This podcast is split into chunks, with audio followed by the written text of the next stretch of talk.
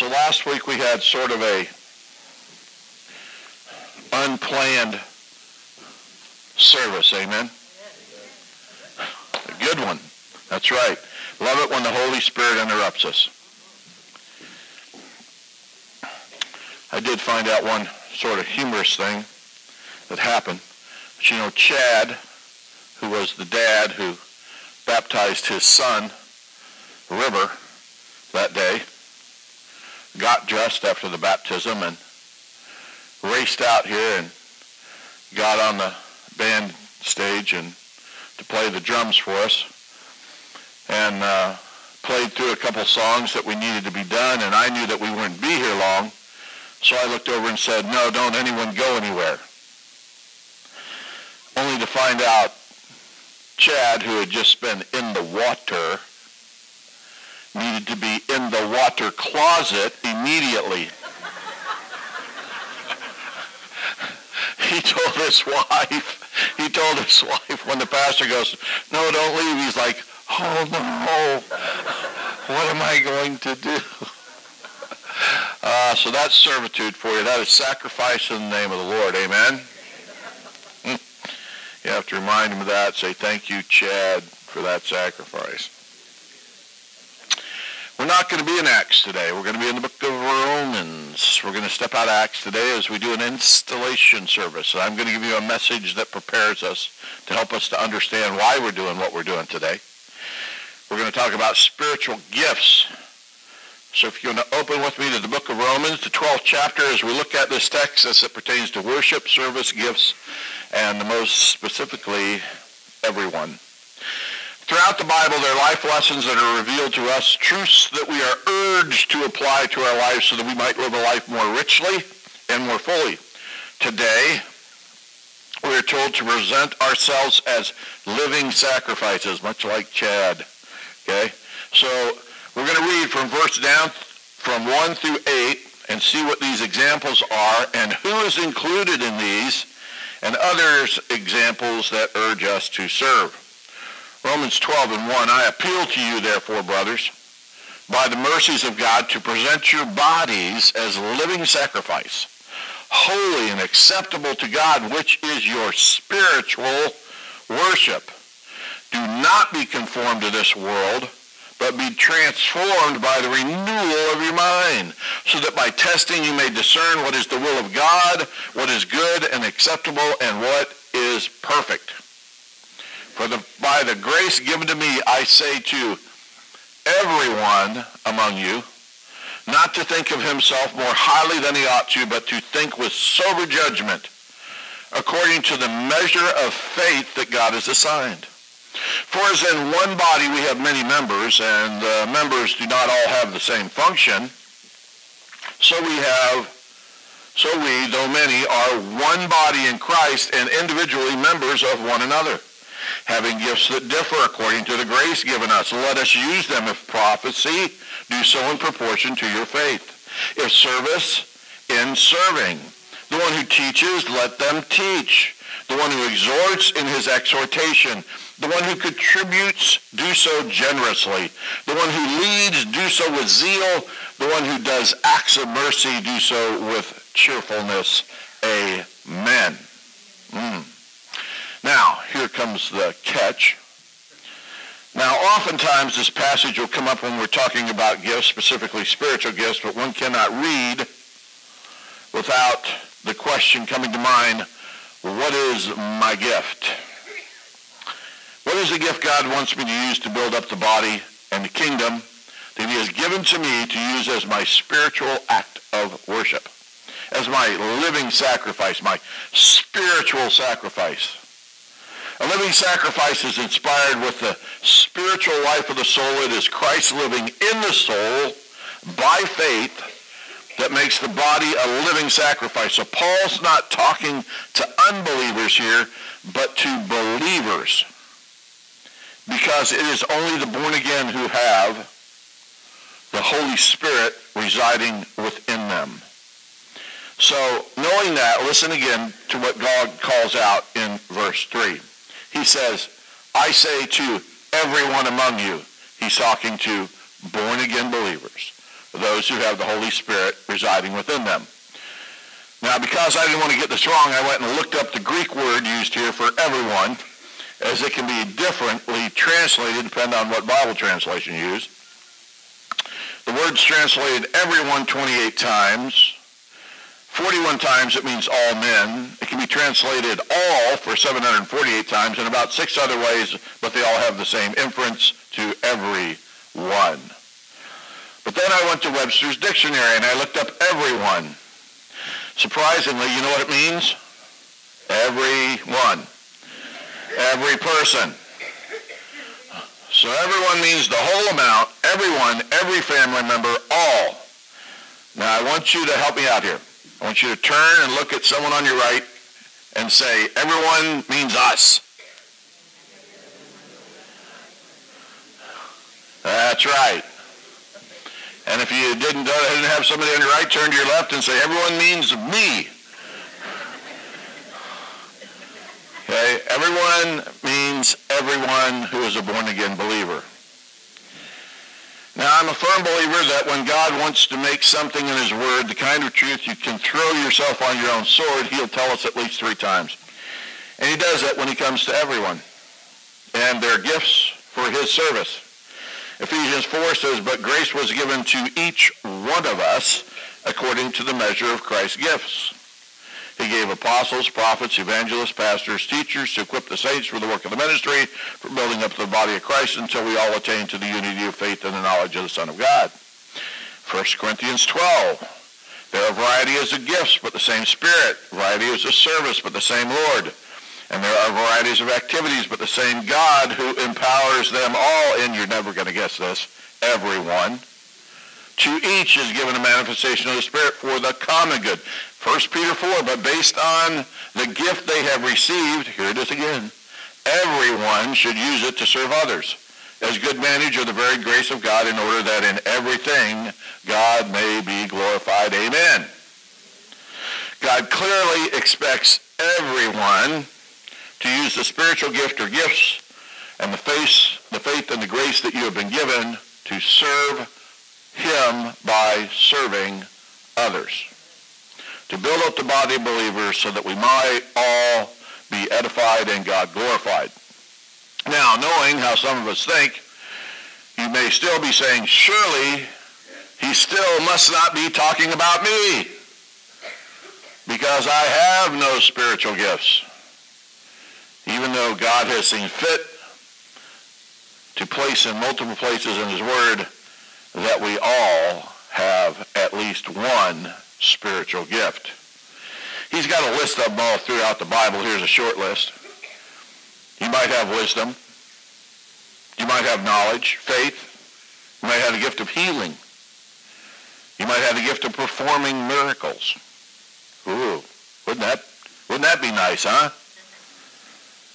You might prophesy. You might distinguish between spirits. You might have the gift of languages, interpretation of languages. You might be called to be an apostle, a prophet, an evangelist, a pastor, a teacher. You might be called to serve or to encourage or to give. You might be called to lead or to show mercy. Amen. Can I get it with us, Patty? Show mercy. and there's more. This is not an exhaustive list.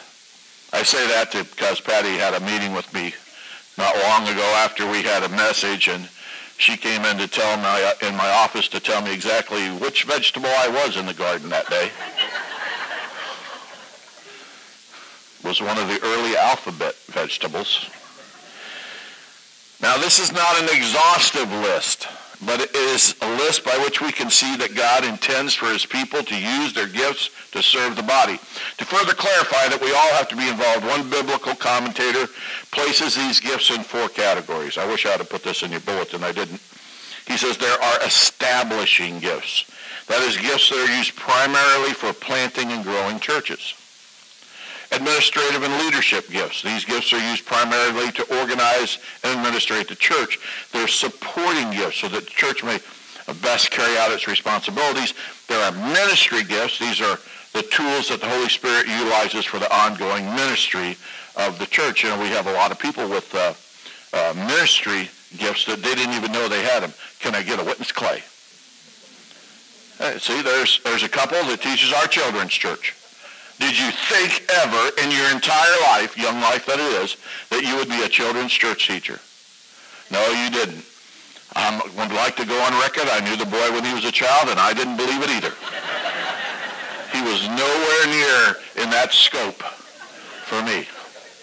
He was like me in the in the yearbook, least likely to be in the ministry. Okay? Thank God he found a good woman. But he did, and now he has a gift. I mean, it's a gift that keeps on giving, right? I mean, look what's happening in our children's church, man.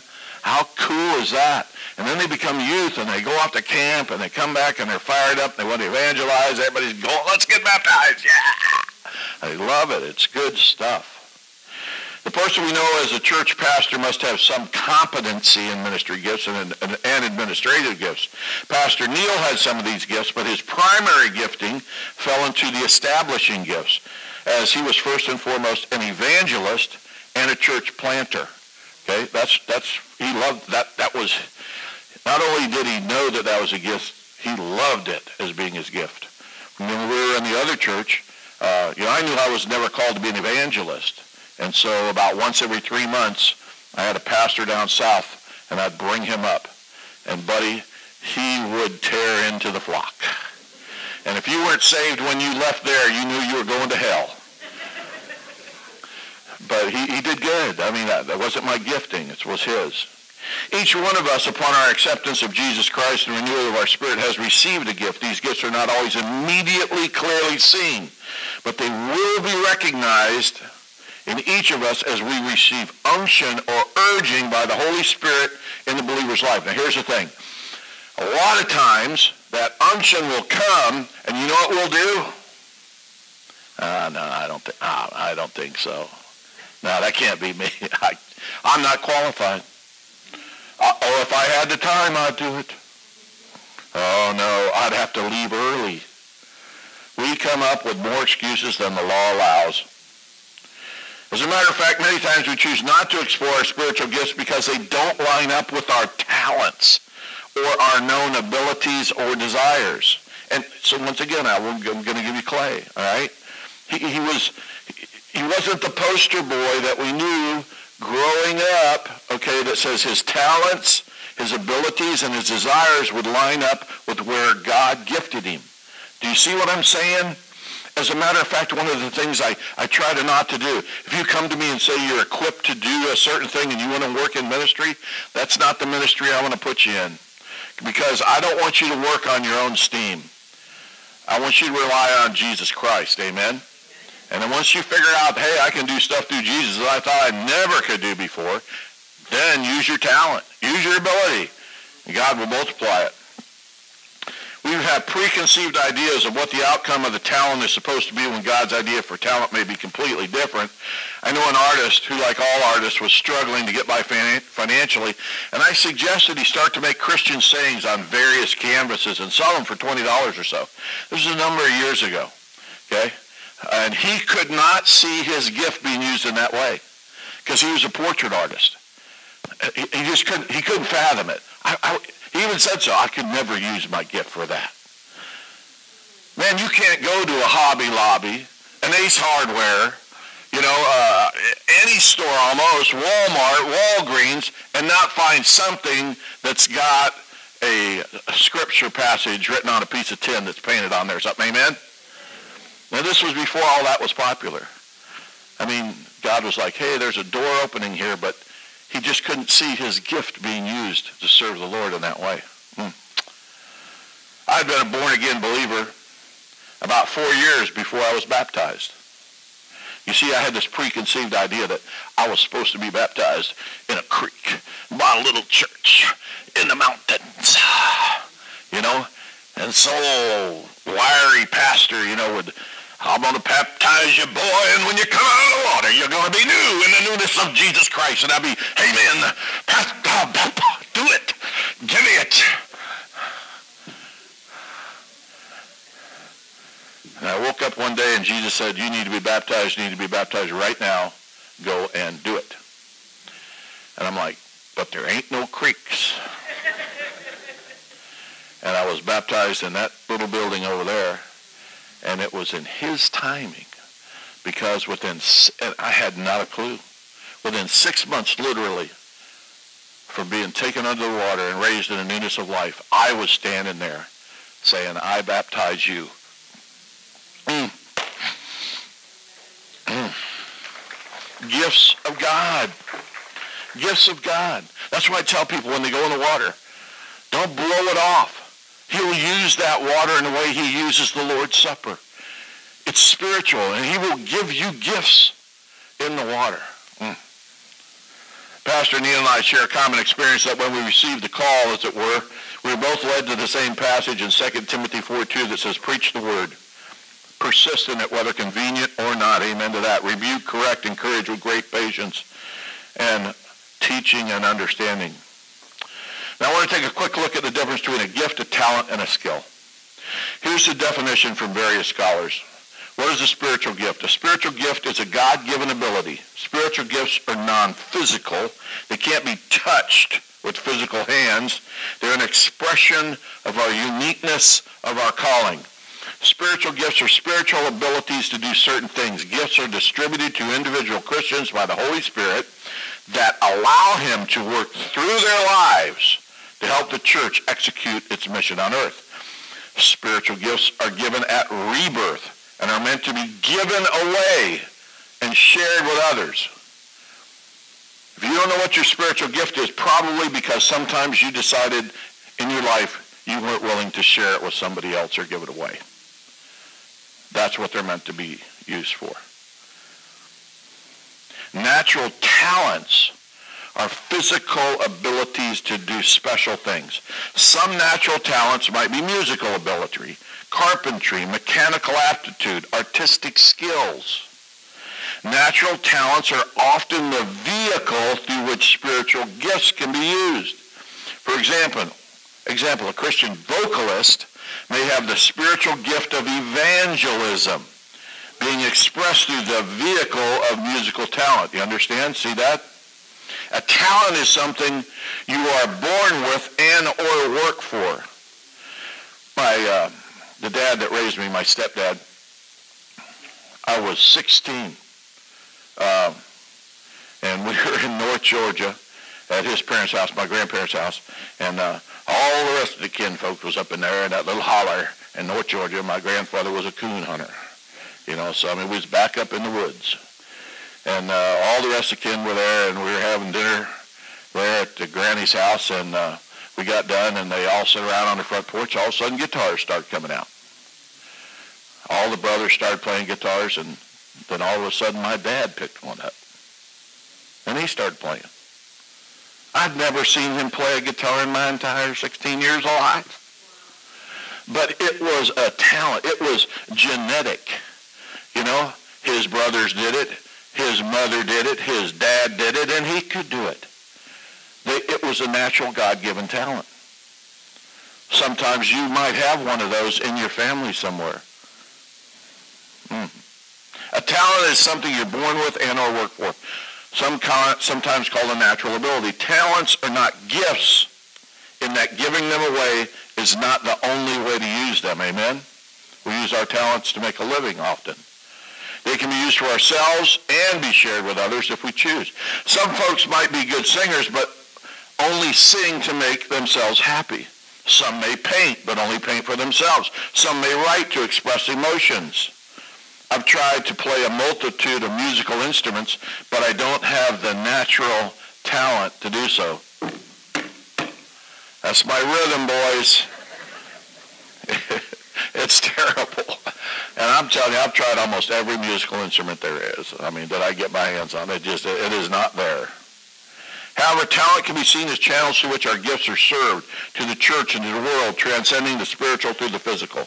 A good example is those who provide our music to each, us each Sunday. Skills. Unlike gifts and talents, which come by intuition, skills come by tuition. They are learned and developed through training,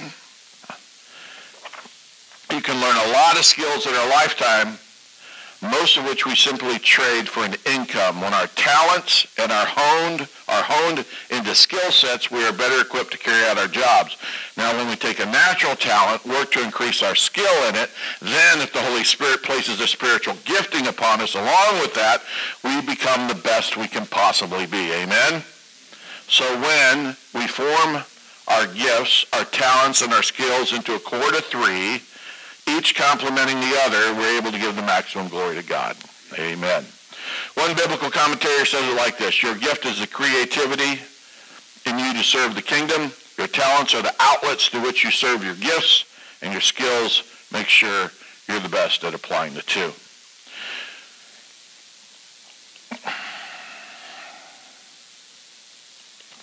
Now, I'm going to skip through some of this because that's the way I am because I want to get to this installation service. But I want to tell you this. There's a parable, and you guys might know it. It's parable of the talents. So Jesus basically says there's this uh, manager, and he's got to go away. So he takes and he chooses three of his subordinates. And he says, I'm going to give you five talents. I'm going to give you, or ten. I'm going to give you five, and I'm going to give you one closer though. Actually, I think it's five, two, and one. Okay, five, two, and one. So go use them and make some money for me. Get interest. Do whatever you got to do. So when I come back, we'll see how you are. So he shows back up and he goes to the one who has he gave five to, and she says, "Wow, man, I took those five. I immediately invested them. I now have ten more." He said, "Job well done, good and faithful service. Go in peace." Goes the one with two. Wow, I did the same thing the one did with five. I went and invested them. I only made four. He said, good job, good and faithful servant. You know, go in peace. Then he went to the one who only had one. And the one who had one said, I know you're a harsh leader, that you uh, expect things even when they don't come about. And so I was afraid. And so I took my talent and I hid it. But there's good news. I still have it, and I'm giving it back to you. And you know what he said? You wicked servant. If you knew that that's the way I was, why did you do that? Now I'm going to take you and I'm going to throw you out, and there will be with those who are gnashing of their teeth. Okay? It's actually a, a parable about heaven primarily. It's talking about those who use their gifts and those who throw their gifts away. Okay? And what will happen? He says, those of you who have been given a little and proved faithful with it will be given more. But those of you who have taken what you are given and don't use it at all, what you had will be taken from you, and you'll be thrown out with those with the weeping and gnashing of teeth. Now we read here, and we read here, and we read here, that who has a spiritual gift if you're a born-again believer? Everyone. All three of those had spiritual gifts.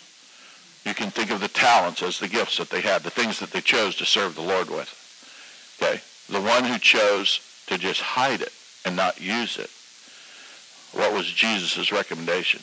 You will be thrown out with those who will be great weeping and gnashing of teeth. That's just something to think about. When the Holy Spirit gives you the unction and says, I gave you this gift, and you're supposed to give that gift away, whatever it is. Father, we thank you for this word today, Lord God. It is a hard word, but it is a encouraging word in that we might know that we all have spiritual gifts, but there's consequences. If we choose to use them, they will be multiplied, and we will be given more and greater gifts. But if we choose not to use them at all, Father, you will discipline us just as a good father disciplines a son or a daughter. Amen. Within this body of believers, we have many who serve God in our many ministries. They do so with their talents, their abilities, their skills, and their gifts. We also have two types of recognized. Those are, are ordained or called out clergy, and we have deacons who have been called by God to serve not just the body, but the shepherds within the body, the pastors. They've been called out by God, tested by their peers, and found to be qualified, so that then ordained as servants for the body. We also have pastor clergy who have received a lifelong call by God and as earthly ambassadors. They too have been tested by their peers, found to be qualified, and then ordained. Over the years, we have seen them working here in this body in preaching, evangelism, helps, prayer, and teaching ministries. We've had Pastor Neil, Pastor Carl, Pastor Larry, and myself as ordained men of God who are called into a lifelong ministry. Those of us who believe that we've been received this lifelong call go through a time and a process of discovery during which we allow God to test us. Uh, and then he confirms within us his call and what our calling is. During this time, we are licensed as ministers of the gospel of Jesus Christ prior to full ordination. Pastor Rian believes he is one who's been called, and this prior denomination that he was licensed within, the ministry of the gospel, okay, placed him with the responsibility of five congregations within his district. Now Pastor Rian finds himself outside that denomination's purview, so we wish to recognize his calling as he continues his path to full ordination by licensing him today. So if I could have my elders come up.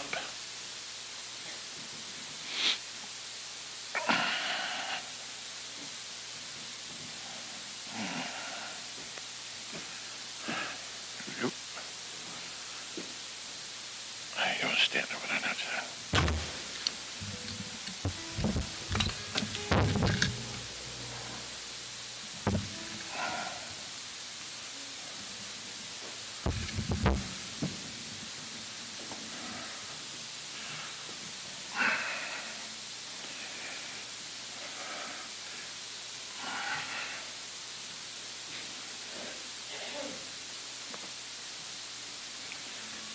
Pastor Rian?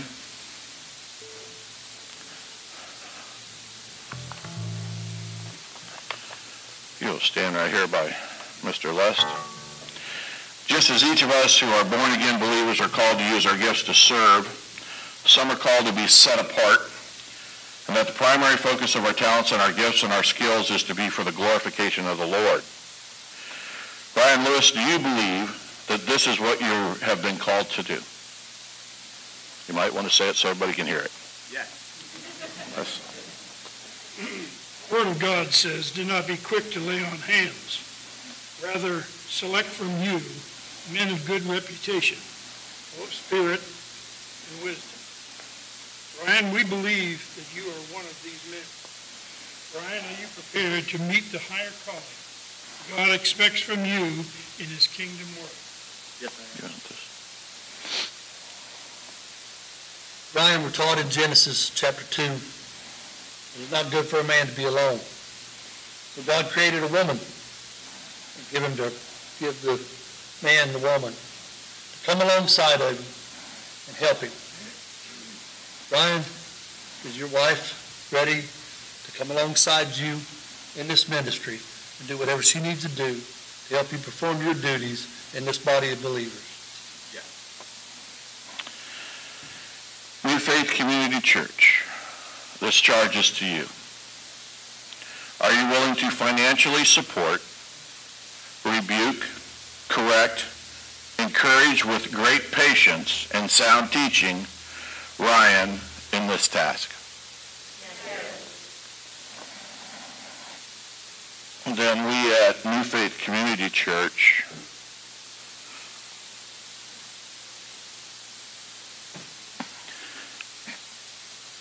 welcome you as a pastor in a body of believers. Amen.